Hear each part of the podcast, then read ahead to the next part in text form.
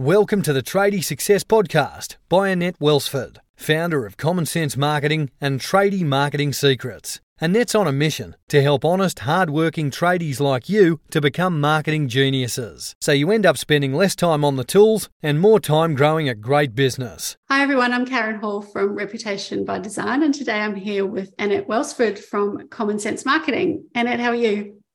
I'm great. Thank you so much, Karen, for having me and talking to me today. It's a pleasure to uh, have a chat. Awesome. And today, Annette's going to be talking about marketing ecosystems. So, Annette, what does that mean? If we think about the word ecosystem, it conjures up images of forests and plants and animals and birds mm. and soil all living together and dependent on each other and on the sun, the rain, the wind, that sort of stuff to survive and keep renewing. So, if you think of that in a business sense, an ecosystem yep. is a network of interconnecting and interacting parts. So, we could say that your digital marketing ecosystem is the online version of you and your team physically prospecting, selling, servicing, and managing your customers. Oh, I like that. That's great. so, in that regard, do we need a website or a website's dead? Well, that's a good question. And that's something I've seen a bit lately because with the huge rise in social media, people are asking, well, you know, I've got a social, I've got a Facebook page and a LinkedIn page and a YouTube channel. Do I really need a website? Yes, is my answer to that because the website is one component of the whole digital marketing ecosystem. So, if we just have a quick mm. look at all the components, the first one is having the right strategy. So, this is who your ideal clients are, your branding, your messaging, the offers, and your goals. That's the first thing. So, that's just your overall strategy. Second is your website, because that's where you build trust and you reduce risk and you mm-hmm. prove that you do exist there is a bit of thought process that if you don't have a website, you don't exist. Yep. Email marketing is where you keep the conversation going. So that's the third component. The fourth is getting found through searching online. So you want to get found on the first page of Google to get leads and sales because that's where 97% of people stop on the first page, either on the first page or in the three pack. Number five, you might want pay per click advertising through Google Ads or Facebook or wherever and through remarketing. Number six is social media. So, as we know, you need to be finding people in the places where they're hanging out. If they're over 40, it might be Facebook. If they're under 40, it might be TikTok. well, that's generalizing a little bit, but yeah. The last one and most important is not only automating some of this, but tracking, monitoring, and refining everything. So to get to do, you really need a website. Um, yeah, because it's the digital shop front of you and your office or your factory or your business where it's where people come to find out about you and your products and services. It needs to speak to them, to, to website visitors in their language, and it needs to show that you understand their needs, and it's there and it's like a solid constant representation of you like your physical business is like your shop front is so if you yeah. only have a social media page but you've got lots of great posts as we know those posts disappear mm. and your social media page is very important but it's quite limited in what it can say about you so your website's the bigger version of that yeah, 100% agree. And certainly when we get calls or we do outreach, for example, on LinkedIn to people, we definitely know that they go to our website for more information and they might find out about different services. So they may or may not be interested in the original service we offered, but they might come back to us about a query about it. Another service that's on our website. And you can't explain any of that in one email or one mm. social media post. So, yeah, 100% agree. Yep. And what are the three most important elements of a stunning website and a website that works? I love that question because if I was a web developer, I would say the functionality. And if I was a graphic designer, I'd say the design and the layout. But being a marketing agency, we think it's the content. So it's actually all three, but the content is very, very important because in the end, people will read and see what's on your website will determine very quickly whether they stay or go and continue and have a look around or not. So the content should be in your customer voice. It should appeal to them emotionally because no one makes decisions logically, it's all on emotion. It needs to show the benefits, not so much the features, but the benefits of dealing with you for each of your services or products. You need to provide value through education. You need to have lots of different types of content because we all learn in different ways. So um, mm. I love to read. My husband waits till the video comes out. He doesn't want to read anything. So it's important that we have visual, you know, good images and good content, not too long, short and to the point. Um, I saw something recently that said that the majority of people scroll the height of Mount Everest every month on their phone. I did, yes. That's yes. a lot of content think, to get through. Yeah. So if your content, your headlines don't stop, arrest that that thumb scroll, they're on to yep. the next website very quickly. So your website uh, content has to have FAQs, blog posts, education, social proof. What you're doing is building what's called EAT. So that's experience, expertise, authority, and trust. So the content for us is very important. And we actually help our clients with producing the content, not expecting them to do it. Um, the design is important, the layout, the background, the use of the right colors, and particularly white space. You don't clutter up a website as much as you possibly can with all sorts of, you know, stuff. White space is very important, as graphic designers will tell you. What's even more important is headings and subheadings, because most people look at the pictures first. They read the headline second and read another subhead third. And if you've grabbed their attention, they might read the text after. Mm. Yep. Um, yep. That's why we use a lot of like bullet lists to get the points across. You have to use the right fonts. It's important to have menus to make it very easy for navigation and finding your way around. And it's really important to have calls to action that make it very easy for people to do what it is you want them to do. And the yep. third spot, the third element is functionality. So this is making sure that it's responsive on any mobile device or tablet, that it meets the WC3 sort of standards for web design and coding. So that's for WC3 compliant. It has the right plugins if it's a WordPress site not too many of them, that they all function and they're up to date, that it's secure. It's very easy for people to hack websites and take them over if they're not kept up to date constantly, particularly the themes and plugins. There should be forms that are integrated in with your CRM so people can contact you and get emails. Mm-hmm. It should load under four seconds, three to two seconds is even better and if it's too slow to load, you will be penalized by Google in the mm. search results. And it should have good SEO on every page so that Google can index it properly and you can get found in searches. That is a bucket load of components. I know there's do it yourself websites, but I don't think they cover anywhere near a fraction of those. So, do you need a specialist to help with all of those components? I'm going to say yes, but I'm also going to say that you need to be very careful about who you choose because there are a dime a dozen, and I get probably 10 emails a day from people all around the world offering to build me a website or fix my website. How ironic. because they haven't actually done their homework. Um, ah like you can't just watch a couple of YouTube videos and read a couple of articles and next minute you're a WordPress expert. No, you do need to no. cover all those things.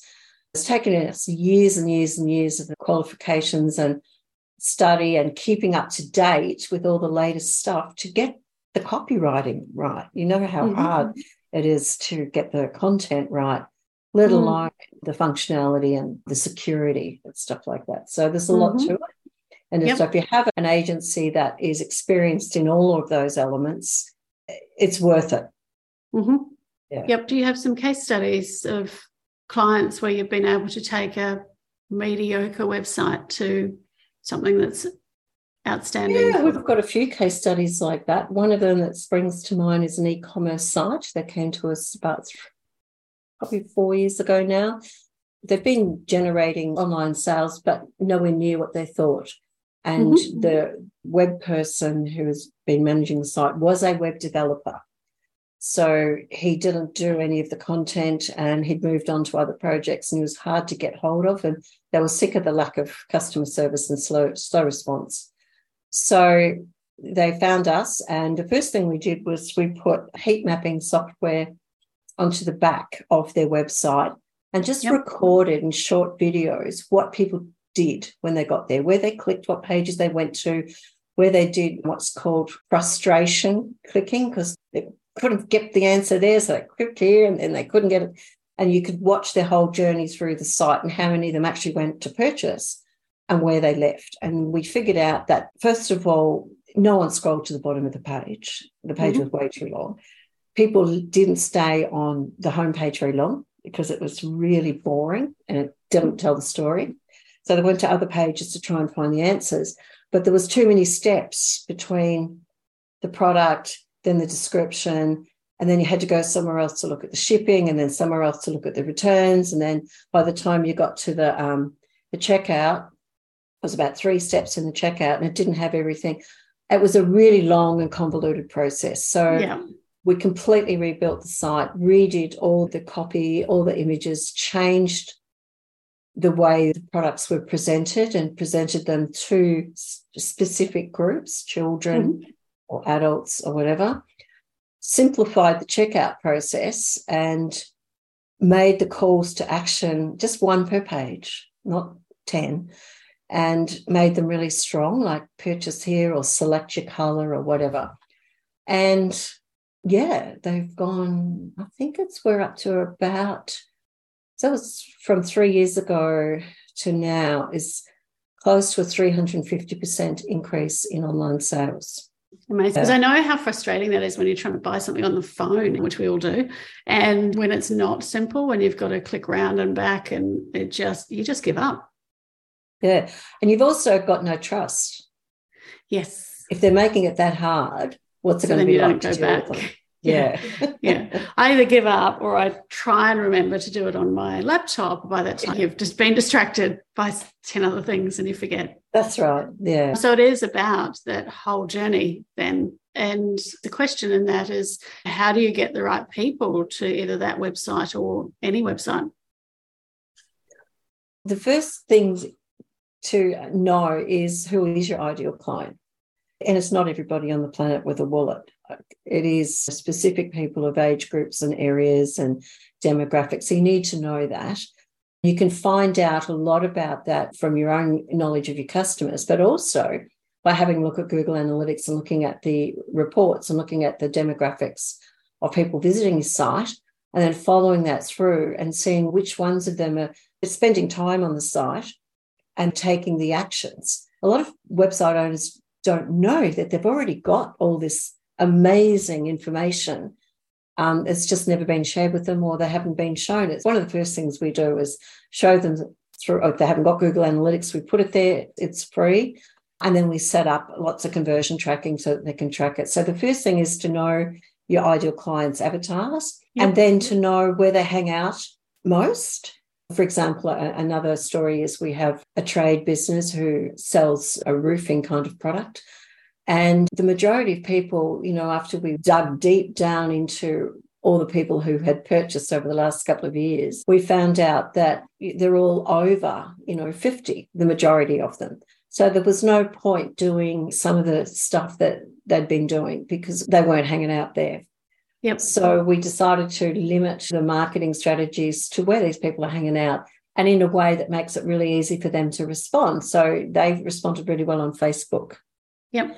Um, so we stopped anything on Instagram and we stopped on LinkedIn because it just wasn't appropriate. And we did a lot of follow up automation. And that had a big effect because the older people like to have the trust, they want to see the reviews.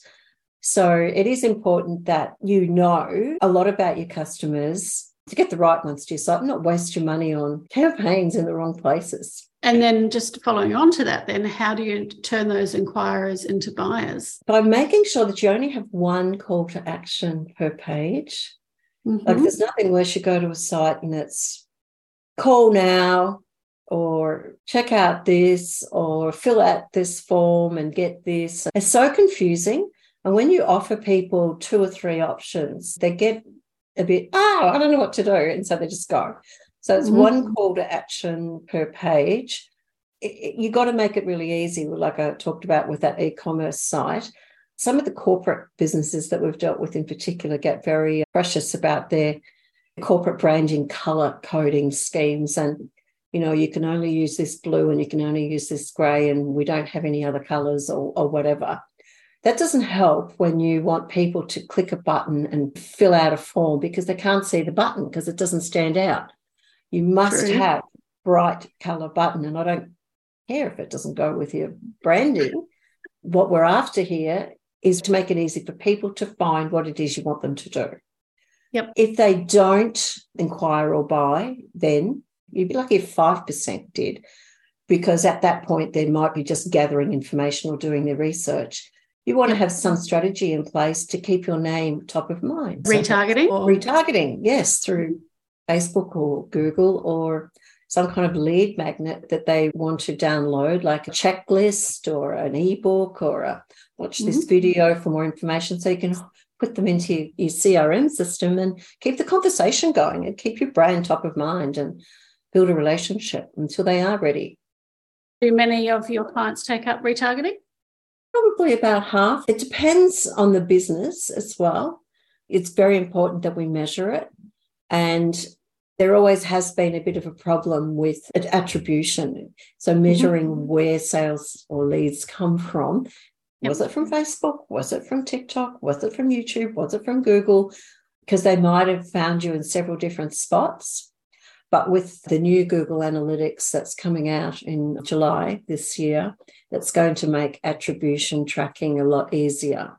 So retargeting will become a lot more popular, I think, because we'll be able to see with more clarification and definition or better sort of statistics, if you like, if the retargeting had an effect on getting people back to the site.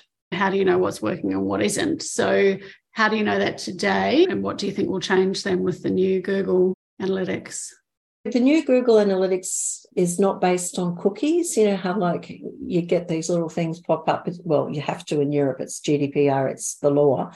It's also coming into America quite soon. Australia's quite behind the times, thankfully, with that. But Apple has also had a big effect with their regulations. So the whole cookie thing's out, which is how Google Analytics has been able to track things for the last 11 years or so. And the new Google Analytics 4 that's coming out in July is all based on web events. It's all based on artificial intelligence. So it's AI tracking events. How many people visit a page? How many people were on a mobile phone? How many people clicked a button? They measure hundreds of different little mini events and predictions as well. It's quite accurate. If you started a journey, like you mentioned on your phone, you got frustrated, so you went your computer to finish it. It can track that. That's exciting and scary. oh, I know. They don't know it's you. It's just, yeah. but what's important is that's just one element of it. It's really important that you use something like Google Analytics, and there's a few around, but that's the main one. Google Search Console tells us what people typed in, what keyword searches they used, and how many of those searches did your site show up for. That helps with the keyword research and tracking. And then there's lead tracking. So everybody, I mean, with an e-commerce site, it's really easy. But if you're a service business, you really need to know where your leads are coming from. We encourage our clients, we actually provide them with a lead tracking sheet if they haven't got their own sales tracking system. But you know, it's just. How'd you hear about us? Did you find us on Google? Did you do a search or did you see an ad or were you on Facebook, whatever? And just record all that and then record how many of those leads turned into sales. And then we provide another tool called the return on investment tracking where you can plug those numbers in and you can see how much you spent on Facebook promotions or posts or marketing, how much you spent on Google, much is spent on emailing people and where all the sales came from. If you're not measuring that, you're literally shooting in the dark. There's so much to it, as you can see. But if you do have a really good website that people visit and they click around and they read a lot of information and they maybe come back to it and they perhaps contact you or buy from you, it has a big impact on your reputation. A poor website that doesn't produce good results is not only a waste of money, but it's actually damaging your reputation. I know when I started business eight years ago, I had so much I call it website shame until we upgraded because, you know, my website was and whatever the email address was, you just, you weren't proud of it. So you need to be really proud of it and it needs to work. And you've given us so many things to think about in terms of what works, what's important today. And I know you've got a special offer today, which I'm going to be taking up. So can you tell us about that? Um, sure. It's called the Digital Marketing Ecosystem Review and Recommendation. So it's a bit like a bit of an audit. What we do is we spend a couple of hours and we go through your website. We've got several tools that we subscribe to which enable us to see all kinds of things like how you stack up against your competitors in online searches we ask you to give us just limited access to the back of your website and to Google Analytics, and we go in and we look at all the stats, and we come out with a report saying you do it, and we test the site speed, we test all the things that Google looks for to meet their hundreds of requirements. we don't know all of them, but we know some of the key ones, and then we give you a report. It's about 52 different things that we look at We'll give you a report saying this is good, this is good, the content's good, this is not good, this is where you need to fix this, and all that sort of stuff. So it's an independent audit, if you like. And then if you want help with any of those, we can come back and give you a quote, or you can go off and fix them yourself, or whatever. It's up to you. Normally, we charge 197 for that because it does take a few hours. But if you're listeners put in the code reputation to the link, which we'll provide, they can have it for free. For the Amazing. next months. And just to sign off in terms of the services that you offer, if you can give an idea of those for the listeners, that would be amazing. We've talked a lot about websites. So, yes, we design and build websites. We do all the design, all the building, all the content, all the hosting, and all the taking care of it. You know, regular updates and the security backup sort of things. We take up backups every day. That's the core business. And then we also do all the other things that you need to make that work because it's a bit like build it and they will come. No, there are billions of websites. There's something like a million new websites launched every week around the world. Wow. So we offer the services that you need to then get the people to the website. We don't do social media, but we mm. do search engine optimization, SEO, which is very important, pay per click advertising, predominantly through Google, a little bit through social media. Then what you do with the people once you've had an inquiry, we help set up the CRM, the email marketing database, the automations, write the emails, and then also help people get Google reviews and get found in the local search if they're a local business. So it's kind of the core, the before, and the after side of things. Not the whole awesome. marketing gamut, because that's where you and I complement each other. You do different marketing things to what we do. Amazing. All right. So the um, digital marketing ecosystem audit with the code reputation, incredibly generous. Thank you, Annette. We'll definitely include that link. And thank you so much for all of that insight there is an incredible amount to consider in terms of what makes an effective website and also overall digital marketing ecosystem. So I took I know I took a few notes. I love the term arrest the thumb scroll and just the reminder about the importance of retargeting the people that don't convert. So thank you so much for that. Really appreciate your time.